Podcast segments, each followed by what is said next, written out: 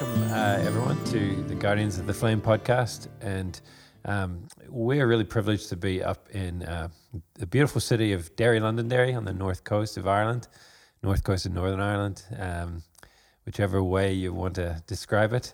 Uh, and um, uh, um, while we're here, we're interviewing a few different people, uh, and we're going to release these podcasts over a few weeks. And so I'm not sure what order they're all going to come in. Um, but today, uh, we're really privileged to have two very special people, Kathleen Gillespie and Anne Walker. Um, and uh, I was involved with Stephen Travers, Eugene Reavey, uh, Alan McBride, I think, a Truth and Reconciliation platform event in Lurgan a couple of years ago. And Kathleen spoke there. And she told her story, and I just remember I was meant to be chairing the thing, and I was you know, trying to hold back the tears and, you know, just keep it all together and look like I was a professional, you know. Uh, but I was very moved that day, Kathleen, and I thought one day I've got to be able to f- get hold of her again and, you know, get an, an interview with her. So as we were organizing this, Kathleen said, "You've got to get my friend Dan," and and then I'd heard, in fact, I'd heard your story as well, and then so we're delighted to have the two of you. Um, we're going to hear their story and let them tell it in a in a sense. Usually, I do lots of questions, etc. Today, there'll be a few questions, but really, I just want to hear you both tell your story. You don't have any trouble kind of getting it out there, and you know you're good at just sharing what's on, what's happened, and sharing it in a way that I think gives a lot of healing to a lot of people. So it's a real privilege to be here in Derry, and it's a privilege to be with you both. So Thank thanks you. for letting us come. Thank you. So, could you just for a wee start, just maybe both of you just introduce yourselves and uh, uh, kind of where you're from a little bit, and then I'll go and ask Kathleen more in depth about your past. So, Well, very briefly, uh, as you've heard, my name's Kathleen Gillespie, and um, I live in Derry, and I call it Derry. those, those in the know will know the difference. Um, I was married to Patsy Gillespie for 20 years. We had three children, and uh, he's just very briefly, he was employed as a civilian worker by the Ministry of Defence in Derry, and uh, he worked in an, a local army camp in the kitchens, and he was targeted by the IRA. He was kidnapped from our home. We were left uh, being held hostage at gunpoint, and he was chained to a van and used as a human bomb. That's that's basically what my story uh, is built around, which we'll go into more depth about later. yeah, and uh, we'll we'll go into the story in more depth, but it is uh, I think it's one of the, yeah one of those most tragic events of the Troubles, and so thanks Kathleen for giving us your time and letting us kind of Okay. dig into that real painful time. You're welcome. Um, and tell Hi. us briefly your Um, background. So briefly, my name is Anne Walker. I'm from Derry. Um, when I was three years old, my uncle was killed on Bloody Sunday, and my parents brought myself and my sister back home from Wales. Um, then, following that, we grew up through the worst of the troubles in the Bogside. Um, and at the age of 18, I was approached and asked to join the IRA, and that's what I did. Um, years later, well, a couple of years later, my involvement would dissipate and my life would change. Um, and I talk about life, sort of, I say there's, there's two beginnings because that was my initial beginning. Mm. But I got involved in a theatre of witness project 10 years ago. My life completely changed again. Mm. And we'll go into that more in depth where I met mm. this woman who has become one of my best friends. Um, but that's that's brief, and we'll go into it Yeah. a bit more. Yeah. So we also interviewed James Greer that uh, we may be releasing it after. I'm not sure what order we're going to release it, but all three of you, I think, have stories that uh, bring healing, you know, uh, to other people. Uh, so it's just really moving to be able to listen to them. Um, so Kathleen, why don't we start with you and um, hearing um, hearing the story. Your your husband um, Patsy uh, had a you know. Uh, was murdered in a really horrendous way. But I loved when I heard you two years ago tell your story. You know, you had a lovely relationship, obviously. Um, can you tell us about how you met, your relationship together, and then, of course, the events of his death and what happened with that? Well, um, I was uh, I I lost interest. I met Patsy when I was sixteen, and I knew the minute I met him that I, I wanted Patsy, and normally I get what I want, and I did. Uh, we got engaged when I was seventeen, but uh, we didn't get married until I was twenty. It took me three years to walk him up the aisle.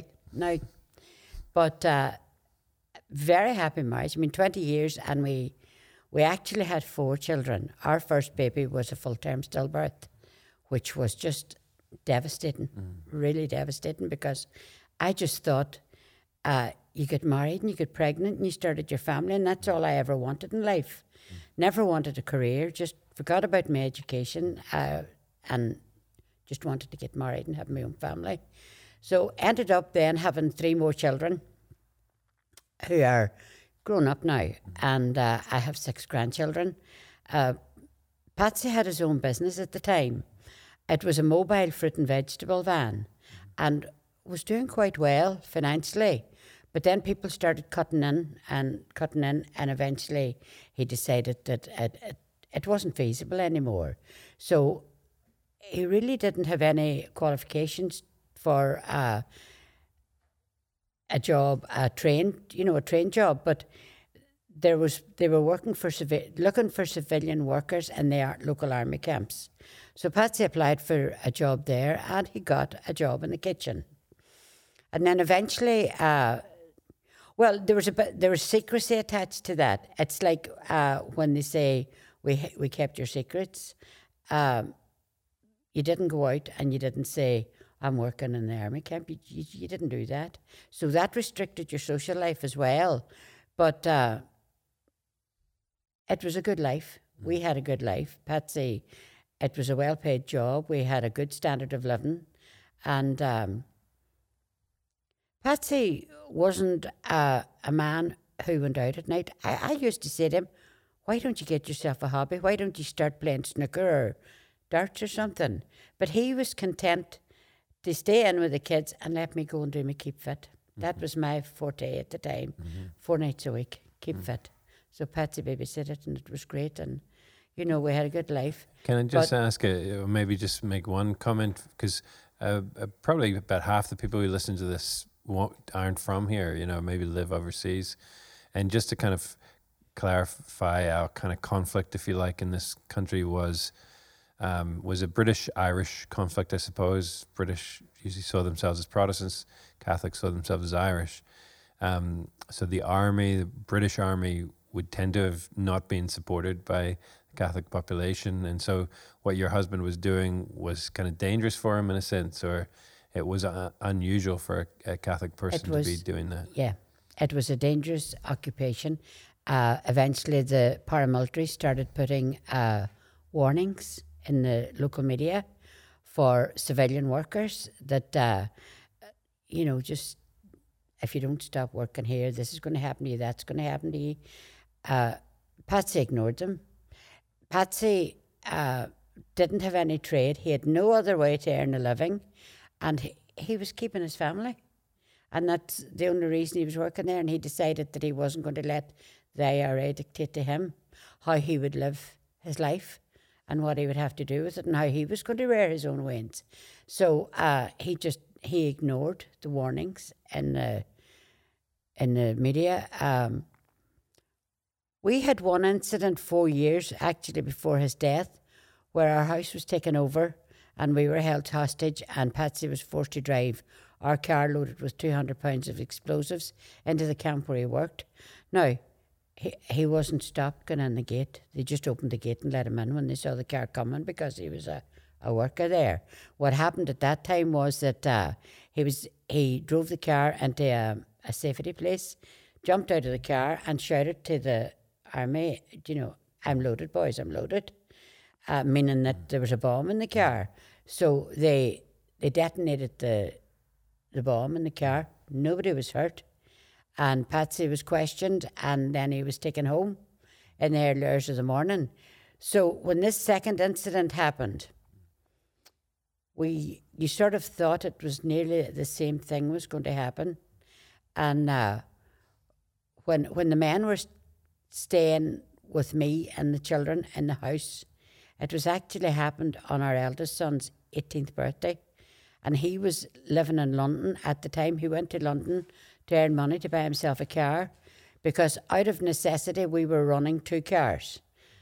I used the family car. Patsy had an old heap of a car that he drove in and out to work every day that we weren't allowed into uh, because for safety reasons. So my son wanted a car, so he went to London. My, I had a sister living in London, and he was living with, with her. But my other two children were there, and um, we were held hostage at gunpoint while Patsy was taken away. Now I questioned him constantly because I felt guilty that I hadn't noticed a lot of fine details four years previous to that about the men who were in the house. So I told them I knew everything, what you could see and whatever. And I kept questioning them, and they told me. And I was foolish enough to believe them. If you do exactly as you're told, nobody's going to get hurt, and your husband will get home. And I thought, oh, that's all right. Sure, we lost the car the last time. What odds? It's only a car. If they blow up the car, that's okay. But uh, well, that's not actually what happened. You know, they um, they took my husband over the border, past the checkpoint where there were soldiers that he was working with, and um, obviously we. Patsy would have been waved on in the car because the car was recognised as his car, and uh, it was waved on. They took him to, um, we'll say, a safe house o- over the border, and they chained him to a van which contained 1,200 pounds of explosives. And he was forced to drive the van to the army checkpoint at Coshquin. Uh, he was, uh, he told me the last time that they uh, kept reminding him that there were people with guns with his family, and if he didn't do what he was told, that the family would be injured. So we take it for granted because he's not there to tell us that he was told the same again. Do what you're told because there's people with guns in your family. And he was forced to drive the car the van into the army checkpoint at Coshquin where it was detonated by remote control Patsy and five soldiers were blown to pieces uh, I have evidence from the surviving soldiers that Patsy actually saved men that night because he shouted he shouted to them run, boys, run. That's not the exact words he used. He was, he was very good at using the F word. So it was run to F and loaded. So get out, get out. And they, they ran. And that's what happened. He was um,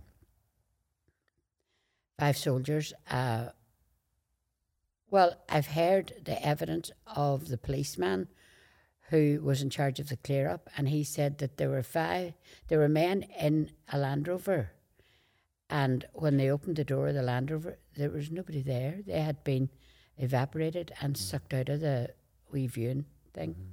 So there was nothing left. So I have, I had nothing to recognize, recognize and identify Patsy from. But uh, the soldier, the the policeman who was in charge, talks in his testimony uh, about uh, lifting a stone and fighting a human heart and fighting a bum cheek and just lifting it and putting it in the bag, lifting it, putting it in the bag. And He obviously um, loved you greatly, your husband Patsy. I can imagine um, the horror of being realizing his family was at being held at gunpoint and it was um, actually four hours before he was four taken away until Wow. explosion. Wow. Um, and uh, and what was the days after that like, Kathleen, for you? Was it, Well, because I had no evidence of Patsy's death, uh, there were bits of bodies and, and, and there was five soldiers and Patsy. That's how many bodies mm-hmm. that you had to account for. And because there was no evidence, when the when the detectives took me to Altnagelvin to the mortuary, I thought they were taking me to identify Patsy mm-hmm. because I said to them outside, "Is there anybody you know allowed to come in with me when I'm identifying Patsy's body?" And he just looked at me and he says, "Kathleen, the coffin's closed. There's nothing to identify."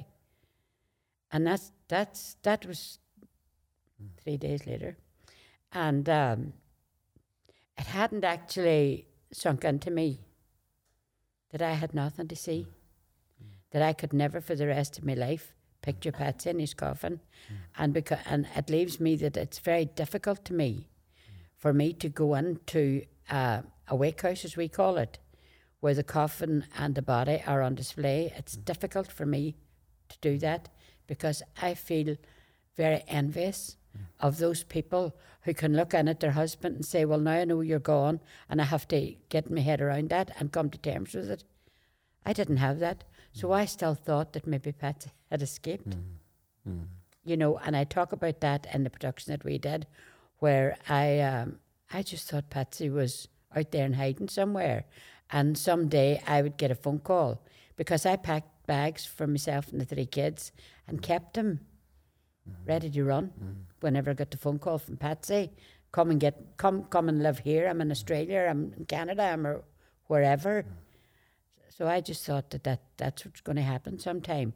And it took me until the inquest when I heard uh, the story of the soldiers and the policemen who were on, on duty that day, when I heard them talking about body bags, and I thought, they're talking about Patsy.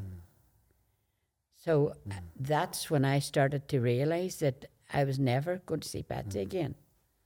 Hmm. And it's it's difficult to say. And I was worried about the children because I thought, you know, how are they going to cope without their daddy there? Because, you know, he was a good father to them and they, they loved him dearly.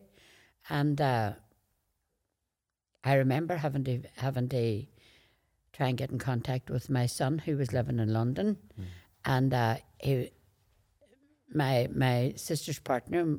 It was his birthday, and his friends from work were taking him out on a pub crawl after. Mm-hmm. And the night before, Patsy had said to him on the phone, "Don't get too drunk, son. You know, eighteen and mm. you're legal. That's not to say he mm. wasn't drinking before mm. that, but he was legal." But uh, whenever I eventually got him on the phone and asked him to come home, and had to, and he, he refused to come home until I told him why. And uh, when I had to tell him on the phone that they'd murdered his daddy, um, uh, uh, this is very difficult for me. Uh, I can still hear my son uh, shouting down the phone, "I'll murder those bastards."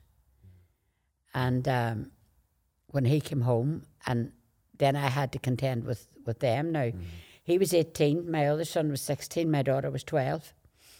So uh, they weren't wee babies that that that, needed me to mm. all their attention all the time. Mm. So um, I was finding counsellors for them and Being strong for them. trying to be strong for them. And I remember somebody saying to me, "While the counsellors are counselling them, who's counselling you?" Mm.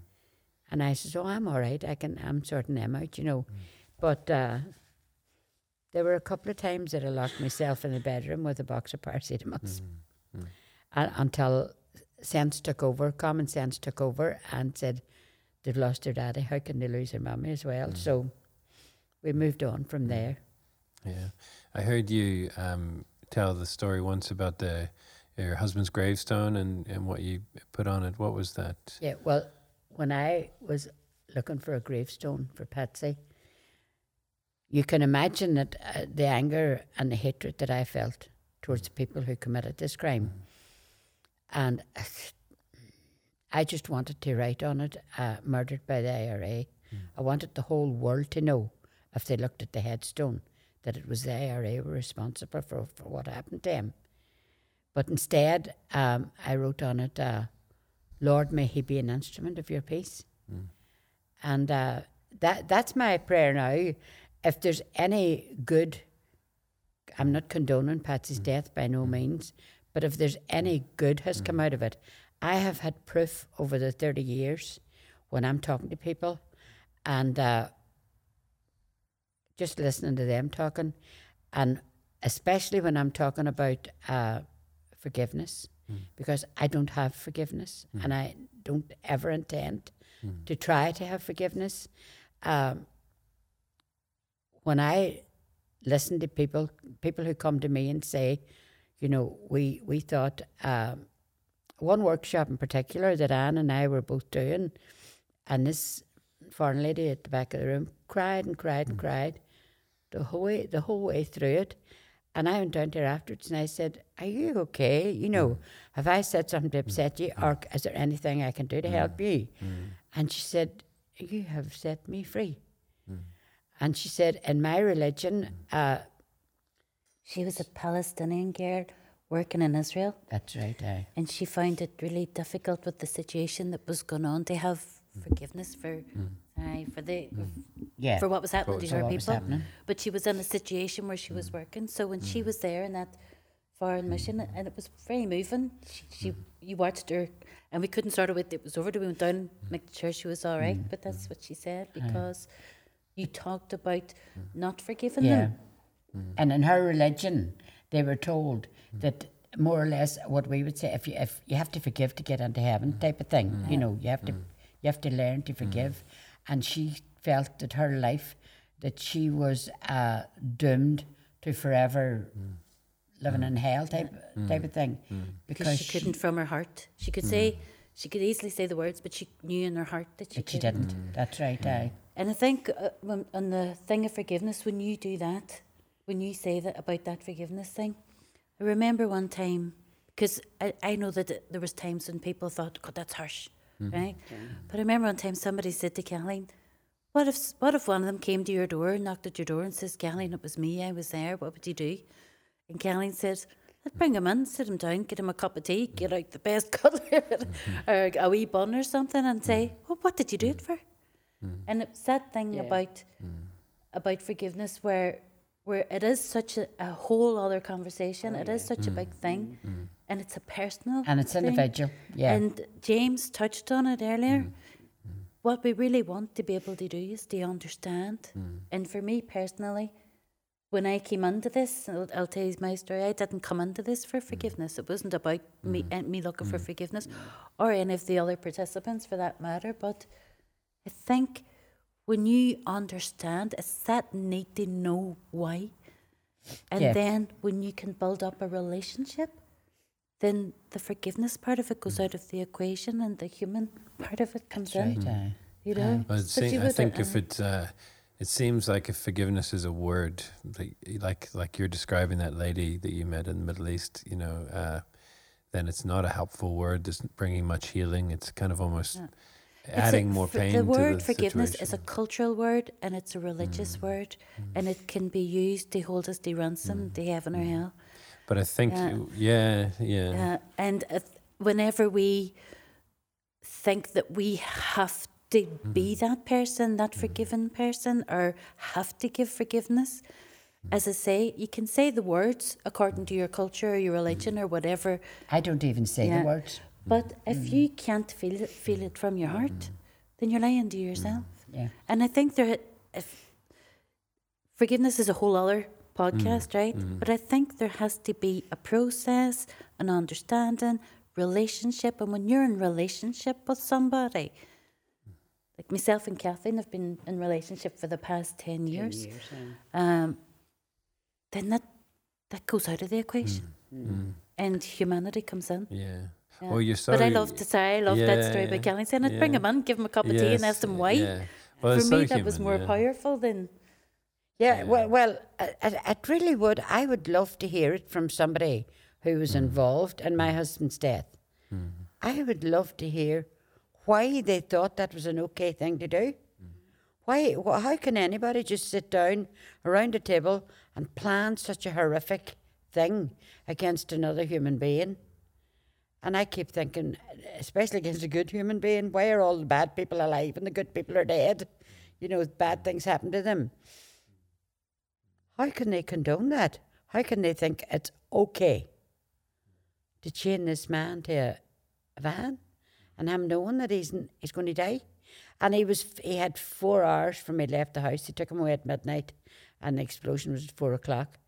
And I think of uh, those four hours as his purgatory, because to get over the border uh, the people in the car with him must have had to take their masks off.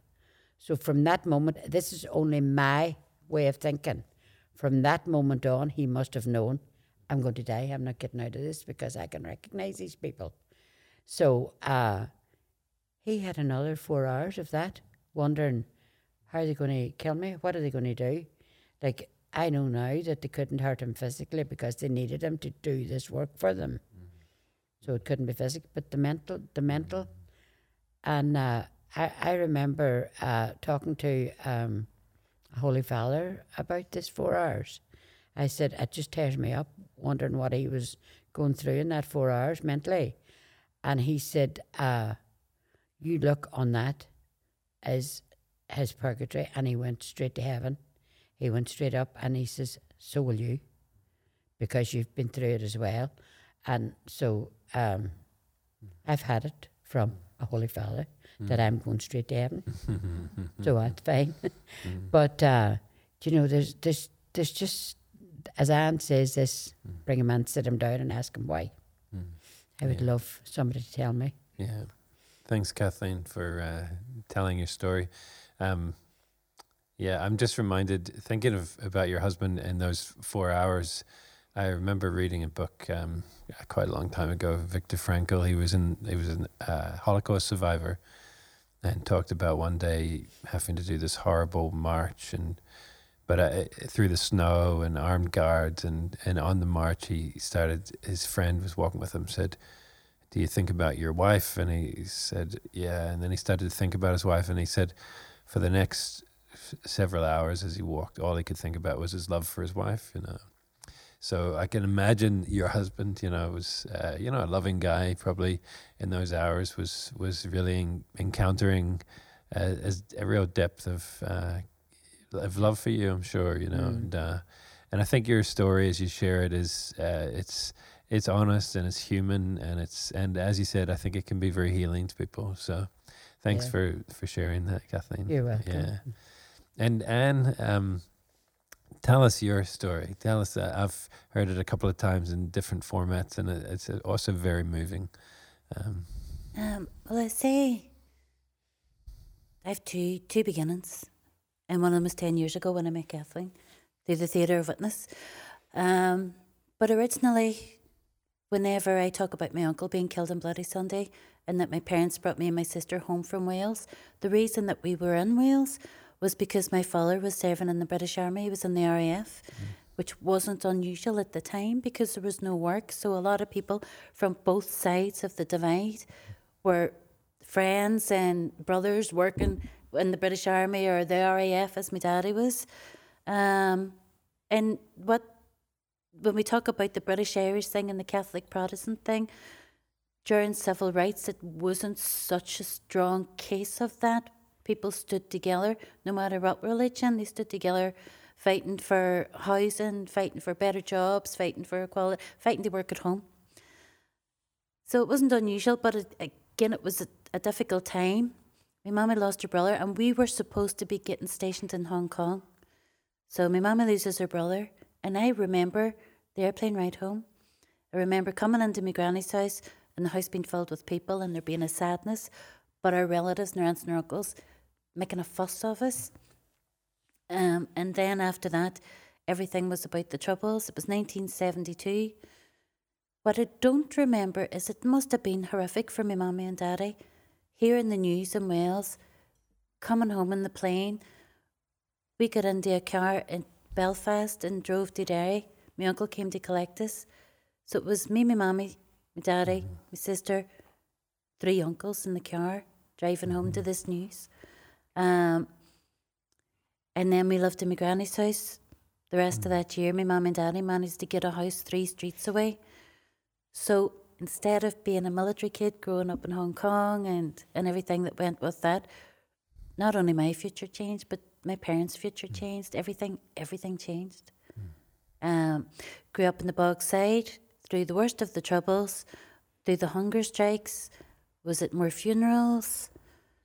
So that was my formative years. And during those years as well, my mother became sort of the rock of the family. What happens to most families when somebody is lost like that is, especially my mommy's family was a big family, so a couple of brothers became alcoholics. One of the sisters became an alcoholic.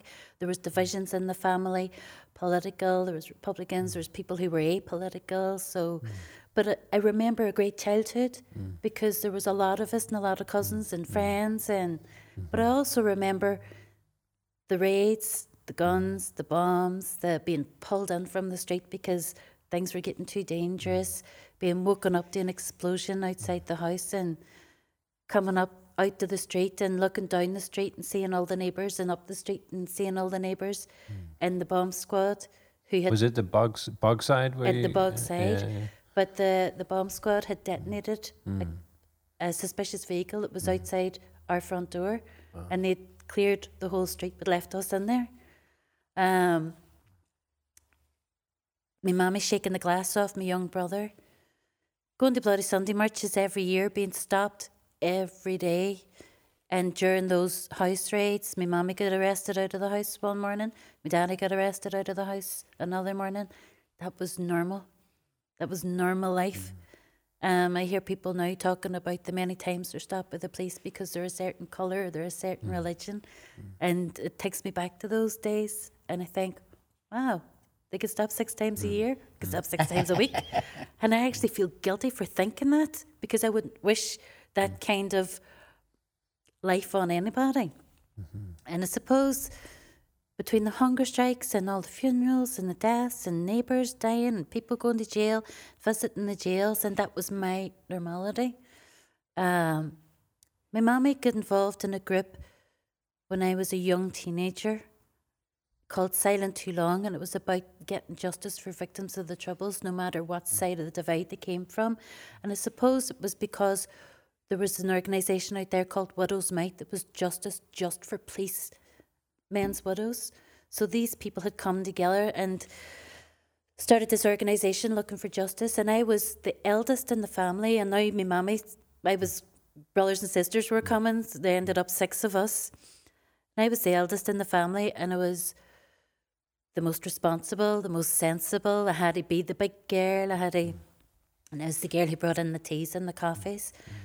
And what happened with this group, Silent Too Long, was families and stories from all over the north came to my mammy's house or came to Derry and went down to the local sort of Pilots Row at the time or went to other people's house. And when they came into our house, I was the girl that brought in the teas and the coffees. And that's where I heard the stories that I had never heard on TV or was too young to remember. So I heard the stories of the Ballymurphy mm. families and stuff like that.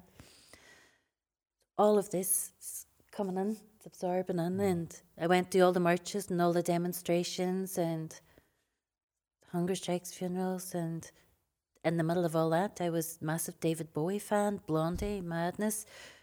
I had my head shaved on one side and hair down. I was a wee bit of a rebel, but at the same time, I was also low self-esteem, very unconfident, and very quiet. So it was definitely um, tug of war with myself all the time. I also was brought up a Catholic and tried to work out how they think right about if something went wrong, how you feel about it? Um, listening to conversations, how you feel about that, and still be a good Catholic. I remember being convinced that I was going to hell from an early age. Um, then one day, this fella came and, and said something about joining the IRA, and I was 18. And uh, I thought he was asking me to help him join. And he said, No, Anne, I'm asking you if you want to join, I'm asking you.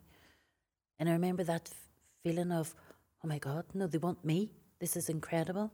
And I had this romantic idea of how I would be part of the cause of setting Ireland free. And because at that stage, the only people that I thought were protecting us or believed were protecting us were the provosts. Mm. As far as I was the con- IRA, the yeah. IRA. As far as I was concerned, um, living in the Bogside, the provosts were our heroes and protectors, the hunger strikers and all that.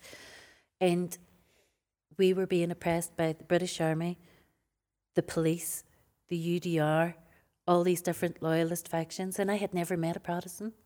First Protestant I talked to was when I was 18 years old. I thought they all hated us. I also believed that they were all rich and had more trees. I had these preconceived ideas of what Protestant people were. Um, remember asking my daddy one day, why do they hate us so much? My daddy said, well, they believe that the Pope is the Antichrist, so they think that we're all anti Christians. And I remember thinking, God, if I believed the Pope was an Antichrist, I wouldn't like Catholics either. and trying to, my daddy was always great at looking at both sides or trying to give explanations. My mommy was hard, bitter, angry. She'd gone through so much, and there she was growing up in the bogside, trying to bring us up, trying to keep us safe, trying to trying not to be angry in front of us all the time, but always having something to be angry about. So I had sort of like both sides of the coin with them too.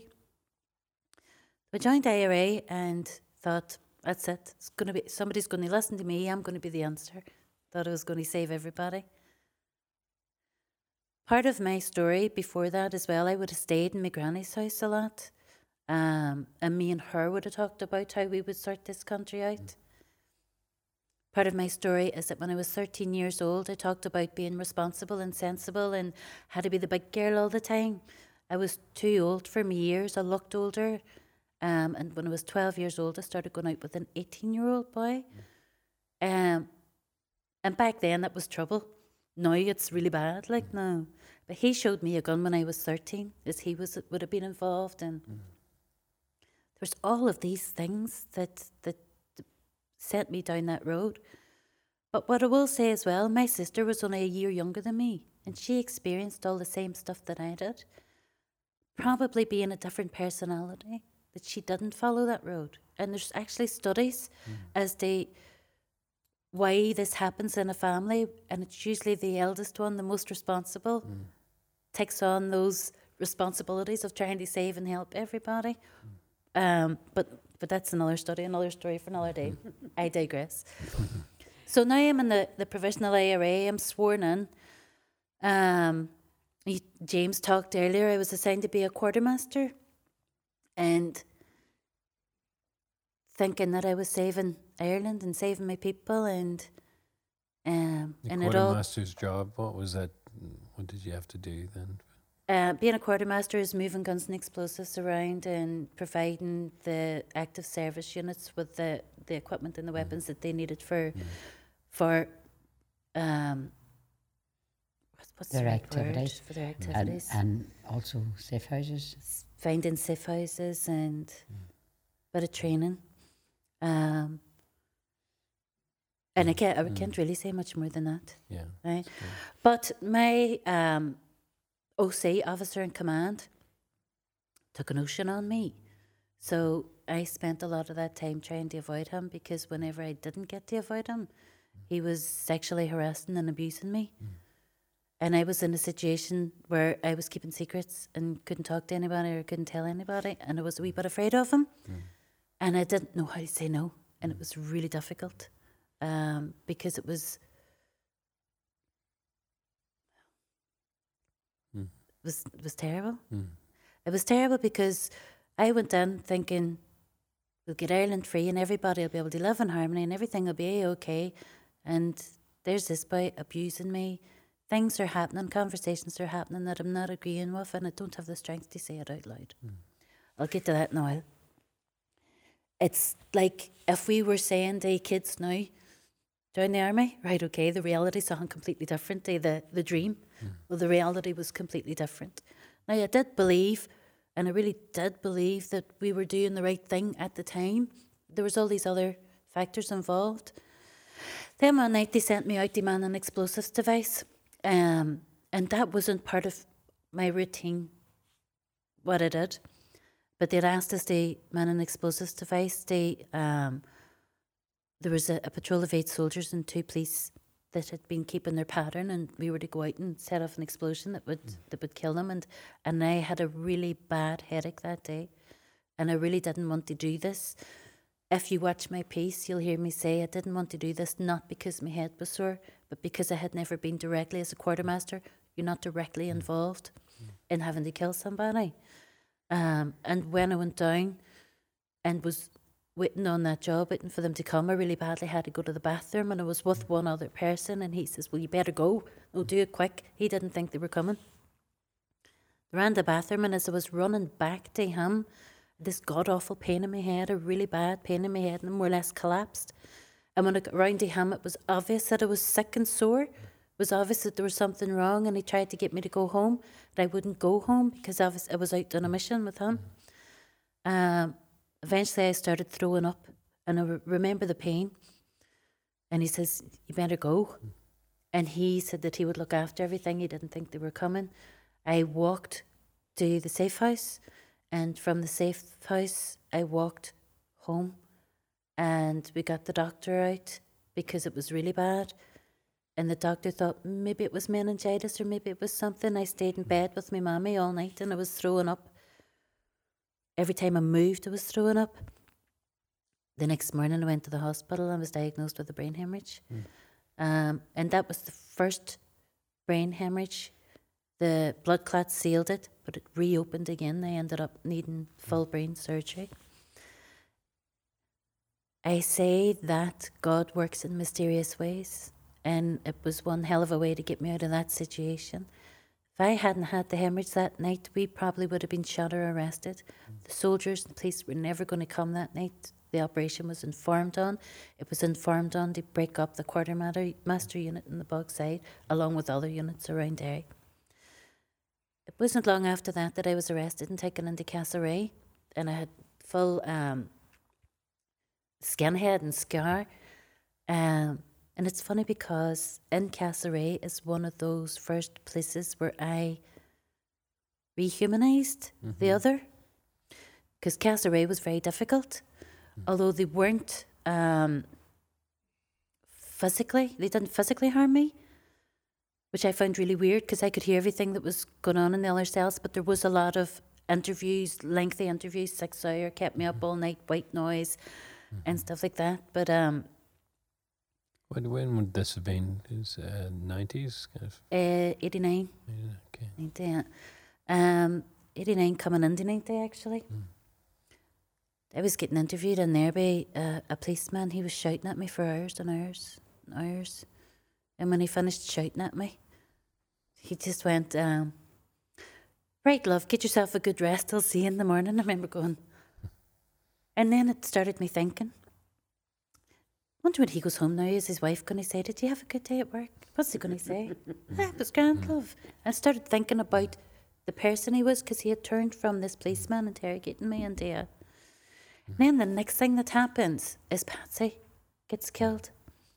Um, and it's like my stomach hit the ground when I heard the news the next day because I knew that I was part of the organisation that was involved in that.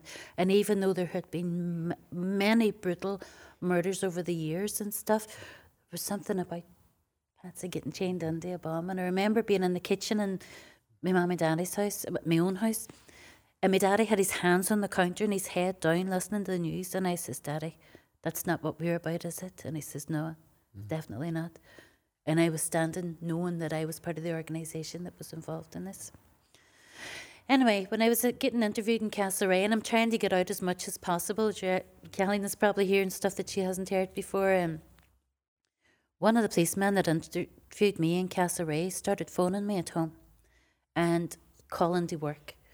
And I was going to my people and saying, listen, this boy's phoning me looking for me to meet him on the train and go up to Portrush. Not going to happen, obviously, but he's doing this. This, this boy's arrived outside my work and I'm telling Derry this, like, they're my people. Then one day I'm sitting in the library where I worked and three big provosts come in, IRA men come in. I'm looking at them going, jeez, what are they doing in here? And they come straight up to the desk that I was at, and one of them in particular, he was very uh, scary, put his two hands on the desk and looked me straight in the face and says, If you even think about becoming a farmer, we're going to kill you, plain and simple. Hmm. And he walked out, and I was thinking, I wasn't thinking about being com- becoming a farmer, but I remember thinking, right, okay, so all the Protestants want me dead. The soldiers want me dead. The police want me dead. Now my own people want me dead. And all of this stuff by Patsy and Castlereagh and the brain hemorrhage. And at this stage now, all the harassment that I had known all my life, now I'm a suspected terrorist. So that steps up about 20 years. And life was just, uh, and that was it. I made a decision then to, to get out. Um, well, sort of, what I say is my re- or relationship with the organisation dissipated because I never said to them, "It's me, I'm gone." They never said, "That's you, you're out." But there was a number of sort of things that went on that, that meant that maybe I was a liability. So I ended up filling that because whenever all that adrenaline and the madness madness is gone, just- this is mm-hmm. like what now? And I mm-hmm. ended up going down the road of drugs and partying mm-hmm. and and eventually because of the constant harassment from the Brits and the police. I remember being stopped. We were talking earlier about Bible and stuff like that. I remember a Catholic policeman being killed in Derry and it was horrific. He was shot in the face and um, and I, I panicked a wee bit because I actually thought it was a different Catholic policeman who mm. had been particularly civilised to me. But the next day after he was shot, I was walking through Derry City and the Guildhall Square, and this policeman came running up to me, and he lifted his gun, put it straight under my face, and started shouting at me, "Those who live by the sword will die by the sword." And I remember thinking, "Cheapers, this is mm. the boy. He's the one with the gun, like mm-hmm. in my face." Mm-hmm. And it got too much. It got to a stage where I needed to get out, out, out. Hmm. And I applied to university in Limerick, moved down to Limerick, met a man, got myself married. Hmm. Um, it wasn't the best marriage in the world, and it ended up being domestic violence and mental abuse and stuff hmm. like that. I came home in 2001 with, your my son. son Asa, yeah, mm-hmm. and I'm one of those people that everybody thinks, no bother Anne, she can manage this. No, no bother Anne, she'll get on her feet mm. again. I didn't know how not to, because back then it wasn't a case of, um, we'll get you some tablets for all that pain you're mm-hmm. going through, or we'll get you a, a counsellor. Back mm. then it was, oh, get up off your feet, get on with it, you'll be grand, or you're responsible, you're sensible, of course. And so I started again, came back home, started again, um, and met a man in 2003, 2004, which is really interesting because this particular boy, we talk about connections, is, is a connection with a whole lot of us. Mm. He's a yoga teacher and a counsellor. And when I met him that day, I was selling business cards at the time. He said, Oh, hey, God, I haven't seen you in ages. And I'm looking at him thinking, having a clue who this boy is, but he obviously recognised me and we got into a conversation. He remembered me from visiting the jails, which was something we all sort of did. But he also knew a wee bit about my story because he was ex IRA. So he knew who I was. We got into conversations, and during conversations with him, we talked about Patsy's death. And he told me that when it happened when he was in jail, um, and that when he was in his cell and the news came through, he heard prisoners going, Way, we got five soldiers, we got five soldiers. And in his cell, his like my stomach sank to the ground. He said his stomach hit the floor and he's going, What are we doing? What's this about? And he had made a decision that when he got out of jail, that he would turn his life around, he would go down a different path. Hmm. And in jail, like me, he kept that secret. He hmm. kept that feeling inside. But it was the first time I had heard somebody say it out loud. Hmm. And he was telling me about this peace process he'd got involved in. He was going up and down to Glencree. And I was looking at him going, I want some of that. Cree's a uh, peace centre. Peace centre. I want Dublin. some of that. But I was too busy trying to set my own life up as a single mm-hmm. mother and all the rest. Eventually, he would come to me and say, There's this American girl doing a stage production, Theatre of Witness. And he says, I think you'd be good for her. Mm. Your story would be good for her, mm-hmm. but I also think it would be good for you. Mm-hmm. And I went along and um, I went along for him. But I realised very quickly that it was something for me. Hmm. Um, and it's also where I met Kathleen. Hmm. Whenever I went along to this theatre of witness, the interviews with Teya mm-hmm. Sepinuck, initially I couldn't speak for crying because all this stuff was coming out. that you had never that I hadn't to- you had never talked told about. anybody or very mm-hmm. little people knew. Mm-hmm. She actually said to me, I don't think you're strong enough for this. Mm. And then she says to me, and by the way, Kathleen Gillespie's in this production, and if she can't work with you, you're out. So I sort of had a mountain to climb then. That she started showing me her previous work, and I could see the power in it. I could see what it was doing. I could see these ex prisoners telling their true stories. I could see that this was something that I needed to be a part of. And then she invited me to the the documentary of the previous production, We Carried Your Secrets, that James mm-hmm. is in. Mm-hmm. And after I seen that, I thought, right, I'm going to be on this. No, mm-hmm. the emotions, the need to get all of this out, it was bursting to come out of me. Um, so eventually she said, okay, you're in. Mm. And then the day she did all these individual interviews with all us women, mm. there were six of us women. Kathleen Gillespie was one of us. seven to Seven start off with, started off uh, with. Wonder- Eight. Uh, there was uh, there was two that ended up dropping out eight, uh, because they two, yeah. yeah. Um, but the day that she brought us all together to tell her stories, I was terrified because I knew that in the room there was going to be a servant policewoman. I knew that there would be two women from loyalist backgrounds. I knew that Kathleen Gillespie would be in the room, but I also knew that there was a couple other women in the room, and one of them was my background. So I thought at least I'll have one ally. I really believed one that I didn't have a story to tell, mm. two that all of these women would hate me. Mm. And Ka- Teya Sepinuck sat me beside Kathleen to tell me story. And I didn't know. Uh, and, mm. and, and, and when I'm doing my testimony, I say, I was looking around wondering which one was the IRA woman because I didn't know which one. She knew who I was, but I didn't know which one was the IRA woman. So, So she sat me beside Kathleen, and we were all there to tell our stories to each other because we were going to be doing this work. And I remember sitting beside Kathleen thinking, jeepers. So sort of started telling me story, and the tears started. But I was Turned telling me story me. like that. and she was there. And I remember thinking when I'd finished telling what I could of my story, the, we were all tearful in the room. It was very emotional. I remember turning to Kathleen and thinking, whatever this woman has to say or do, just going to take it.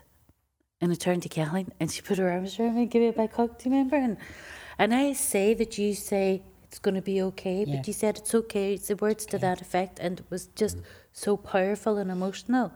We've been friends and worked together since then. and it was, it was that grace um, that set us up actually for one of the most incredible journeys. yeah. So I could talk forever about what happened after that because the journey from then to now mm. has been 10 years mm. of incredible work Yeah.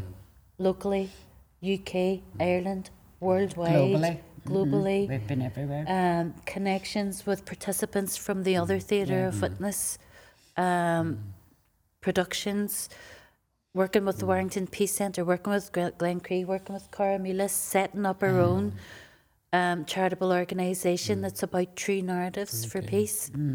Anne and I did. Um, we were invited down to. Glen, I worked for nine years in Glencree. Okay. At a at a group called Live L I V. Okay. Let's involve the women's experiences, and uh, Victims' experiences. le- uh, LIV, uh, victims experience. There's a, anyway, um, I went up and down there for nine years, and that's where I did all the training that I have. As I say, I could plaster the walls with certificates for doing uh, working with groups and you know participating and uh, Facilitation facilitation courses, and listening ear uh, listening courses. ear courses and you know mediation and all that and I went through all that and worked with all these people and I met people from I actually met uh, the f- fathers and families of a couple of soldiers who who died in the bomb with Patsy they came over to Glencree Okay. and I had been working.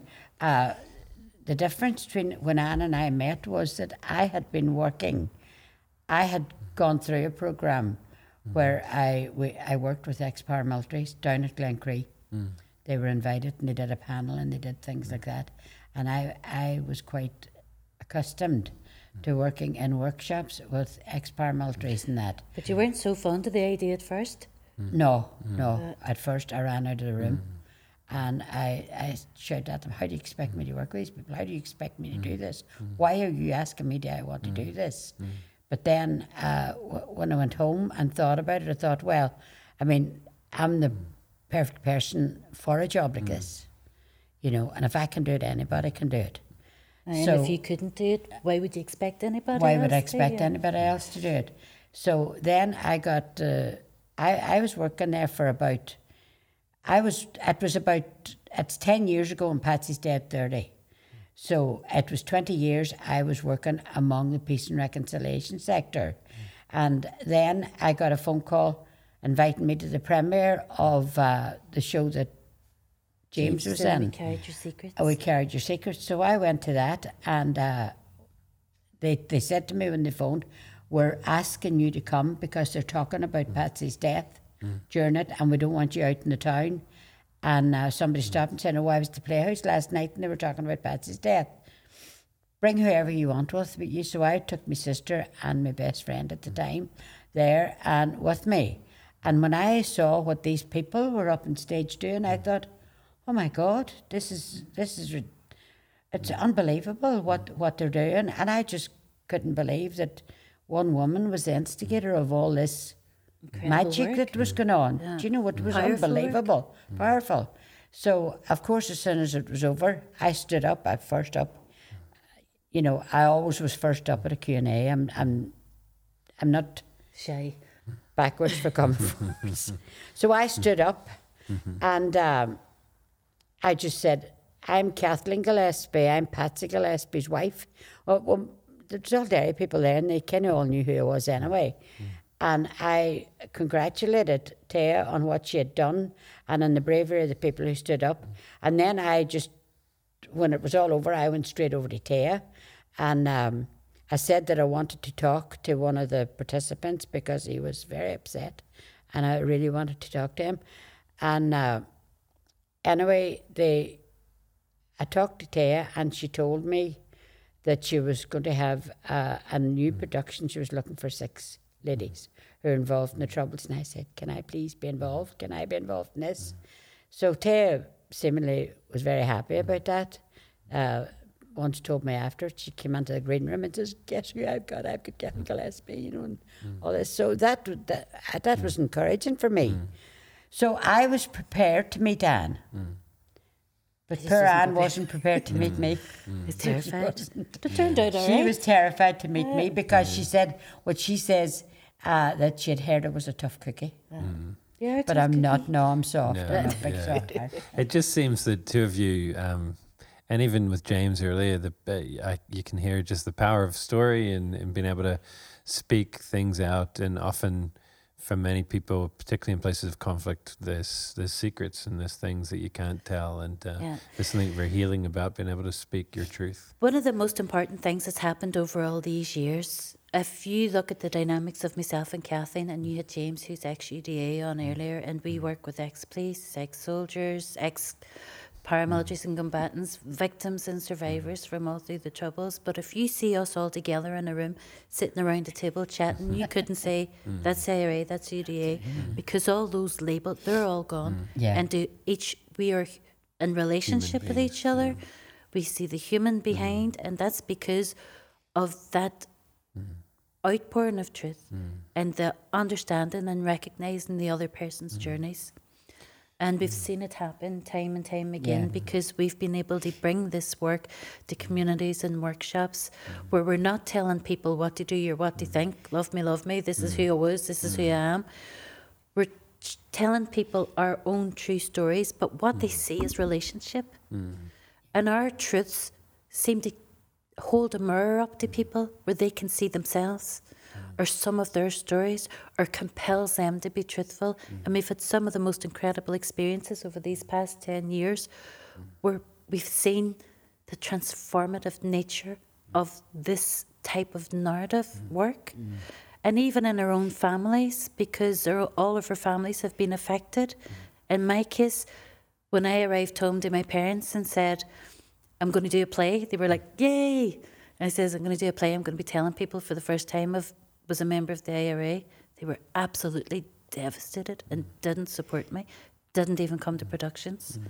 I'm the eldest of six children. There's three older ones, an eight year gap, and three younger ones. And it was the three younger ones who came and supported me until eventually the documentary of our production came on television, mm. The Far Side of Revenge, mm. and I phoned my mother and said, Don't be channel surfing because I'm going to be on TV tonight. Hmm. And when I went down to her house the next day, she said, I watched that last night. So I sort of hmm. braced myself. Hmm. She was devastated at this news that her daughter had been caught up in the IRA. She never, ne- they never knew it. It was their first time hearing it. she was also had people in the background telling her, "Don't be letting Nan go on stage and say that stuff. It's dangerous. She can't do it." And so she was worried about me and, and my daddy. But what she said whenever I said, "Okay, what did you think then?" She said, "I didn't protect you." So it wasn't about what I had done. It was about what she felt as a mother, even though she tried her best that she'd failed to do. That generated a brilliant conversation, and now she's one of my biggest supporters and is behind me all the way. One of So the things, a- one of the things that Anne's not telling you in that wee Mm. story there, is that part of the documentary was filmed in her mother's kitchen, And my mommy with, didn't know. without her mommy knowing, which meant that there were ex-soldiers, Mm. ex-policemen, and all in her kitchen when she was out. Mm-hmm. Yeah, so my And mommy she what do you call discovered it? that Aye. during the documentary. Mm-hmm. But my mommy then, my mommy sort of has gone from somebody who's bitter and angry about losing her brother on Bloody Sunday and the change, the trans, how that transformed all our futures, to somebody who is gives gone bread to James. He's mm. ex UDA and has a James in her house, police in her house, soldiers in her house. She has become the person who brings in the tea mm. and the biscuits. Uh, so the transformative nature, even in uh, even in your grandchildren towards me being in your home. And my son thinks James Greer's the coolest thing since sliced bread. And I have a 20 year old son who was 10 years old when we started this journey. Yeah. but those kids in our our families have come through this with us and they might be on the periphery but it has transformed them and that's the ripples are reaching out Yeah. Uh, One of the things that we um, talk about quite a lot is just to look at looking at justice from different ways. That justice is, we often see it as retributive justice, you know, punishing someone, but uh, maybe a deeper kind of justice is restorative justice, when, and where actually lives and the web of lives that get hurt, uh, that get affected in, and and in the in conflicts like like we had, and um, and it just seems as you tell your stories about different families and the family coming together and it's like this restoration you know that what could have been devastation and um, it's and there's something very beautiful about that and even you finding yourselves each other and the humanity in each other is a very beautiful thing to well we to talk see. about showing people the possibilities Yeah. Yeah. Mm-hmm. And sometimes all you have to do is look at a group of us, and before we even open our mouths, people see the relationship, and that's Yeah. that, that's amazing. And that's what I often say that we were afforded afforded the possibility mm. to do this. Mm. Yeah. And like James said earlier on, all these bits and pieces are the reasons mm. that we're sitting here and the reasons that we are able to go out and tell our stories and mm-hmm. show what's possible. Mm. Like, I, if I could go back and change a whole lot of stuff, there's a whole lot of regrets. Mm. Well, we all have regrets all about regrets, things, but, there's a whole lot you know, of it's part of your life. yeah, The there- regrets but are there's part a of whole life lot as of hope. Yeah. There's a lot of hope. It sounds like a lot of mm. hope as you're talking. I, I wonder, we, we've probably gone um, as We far as we can for now. I mean, I, I, I personally could listen to you for a long time. Lovely stories and just, you, you just tell it so honestly, you know.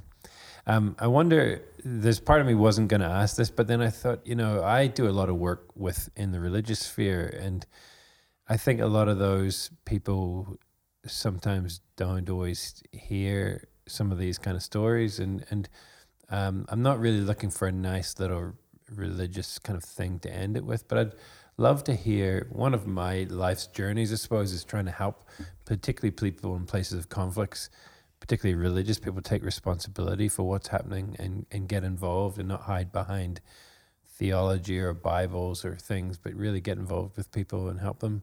In your lives, what is what has religion been when you like we were talking about James earlier, joining the UDA with a gun and a Bible, and you know, there's obviously that real kind of harsh negative side to it. Has has there been? What do you think of when you think of faith? And uh, we had a conflict that was all about Protestants and Catholics, and you know, do you see anything in it that's been hopeful for you? Is it, or is it just been part of the problem? You know. Well, I turned a lot to the church after Patsy's death, and I did a lot of work with the church, and things like making tea confirmations and helping the priest and doing and doing readings was one of the things that I loved doing a read at mass and did things like that, and I did that for a good few years. And my daughter used to say to me, "Mommy, you you think you're a nun, the things that you're doing and all this, right?" But I was getting that was my comfort because I was getting counselling from my daughter, but the church was my comfort at the time. But as I became involved more in uh, the peace and reconciliation sector and started doing work among that, uh, I was becoming. I wasn't getting estranged from the church. I just was walking away a wee bit, you know, and um, I still would be religious. I'm not. I'm not a disbeliever or anything like that, and uh, but I wouldn't be as physically involved as I was shortly after Patsy's death, and um, you know, I talk about uh, things like um, Patsy coming back to me, and w- w- which he did, you know, and there are people who'll say, you know, you believe in that sort of stuff. I says, well, you have to believe what's in front of your eyes. If you see him standing there at the door when you're in your bed trying to read your book and talking to you, which ha- what happened to me and different things, and feeling Patsy with his arms wrapped around me and things like that. You know, to me, that's a very um, otherworldly thing. If you could mm. say it was religious, mm. I don't know because Patsy mm. wasn't very religious. I would have been more religious than he was, but um, it's always there in the background. You know, it's it's there in the background, and I'm a believer, and uh, I was brought up a Catholic, and I still mm. have those mm. beliefs, mm. but uh, my my mind has expanded to other things as well. That's so it's still there. Yeah, well, you've maybe transcended just the kind of religious boxes to become more fully human, you know, and Yeah. fully yourself. And yeah, That's a good. I I found remember that. I found I, there was parts of being a Catholic that I loved, but I found it so difficult. I was conv- see the guilt. I was convinced from a young age I was going to hell. I remember crying in bed one night, and I think I must have been about eleven. And my daddy's sitting down saying, "What's wrong, love? Are you all right?" He says, "Daddy, Daddy, I don't want to die. I don't want to go to hell." He says, "You're not going to hell." I says, "I don't want to go to heaven either, because God knows everything I've done." and I remember at eleven, as if there wasn't enough to be worrying about. Um, and the guilt that came along with that. Then there was one stage in my life I became born again, and that was brilliant until we moved to a different sort of born again group, and that was really terrible. And it was, and it wasn't the because I learned so much being a born again Christian that I didn't know about God when I was a Catholic, and there was a great freedom in that. Um, but I'm not practicing because I was not a good Catholic and I was not a good born again Christian. And if I was a Protestant, I would, wouldn't be a good Protestant. And if I was a Muslim, I'd probably be a mm. terrible Muslim. So, what I have found is that I can't, mm. and I have tried my best to deny that there's a God. I've tried it and tried mm. it, but I can't deny that there's a something, that there's a being, that there's a presence, that there's definitely been a hand on me, guiding me, even if it was by giving me a brain hemorrhage or making me bankrupt and losing my house, even if it was the really tough lessons that have brought me down a road that I wouldn't have brought myself down. There needs there has to be something. But i have believed that religion is the don't be religious it gets in the way. Mm. Is there something bigger than that? My daddy worked in dupont during all the troubles and there was catholics and protestants and there was never much trouble between them because they were all workmates. But there was an argument that the at the table one night where they were all having lunch or a bite to eat and everybody was freaking out about something or other in the news and a Protestant man stood up and he said, Love God, love your neighbour, and everything else will fall into mm. place. Mm-hmm. And I think that that's powerful. At the end of the day, if it's if you can just love, mm. and if you and it all falls into place. Love's the answer. John Lennon. yeah, yeah, Yeah. yeah, yeah. Well, um, I think yeah, you're you're just, I think beautifully talking about being human, about loving. It sounds a lot like the best kind of uh, Jesus to me, and not a bunch of little boxes and um, things that we've hoops that we've got to jump through, and it's not a lot of fear. It's not a lot of guilt and shame and all that stuff that just only leads to negativity. Um, and I think you're both uh, beautiful stories of how, in the midst of devastation, uh, uh, life can come, and that's hope. That's hopeful for me as I, you know, as I think of other situations all around the world that there is hope. You know, and uh, uh, so I want to thank you, Kathleen Gillespie. Thank you, Anne Walker, for being here, uh, inviting us up to Derry, and um, and yeah, just your lives and your example, your honesty, and I hope that as you you've talked about your own lives, I hope those listening can really experience some kind of degree of healing uh, through Yeah. hearing your story. So thank you so much. Thank, Thank you. you. Thanks. Yeah. Thanks for listening. Thank you. Okay.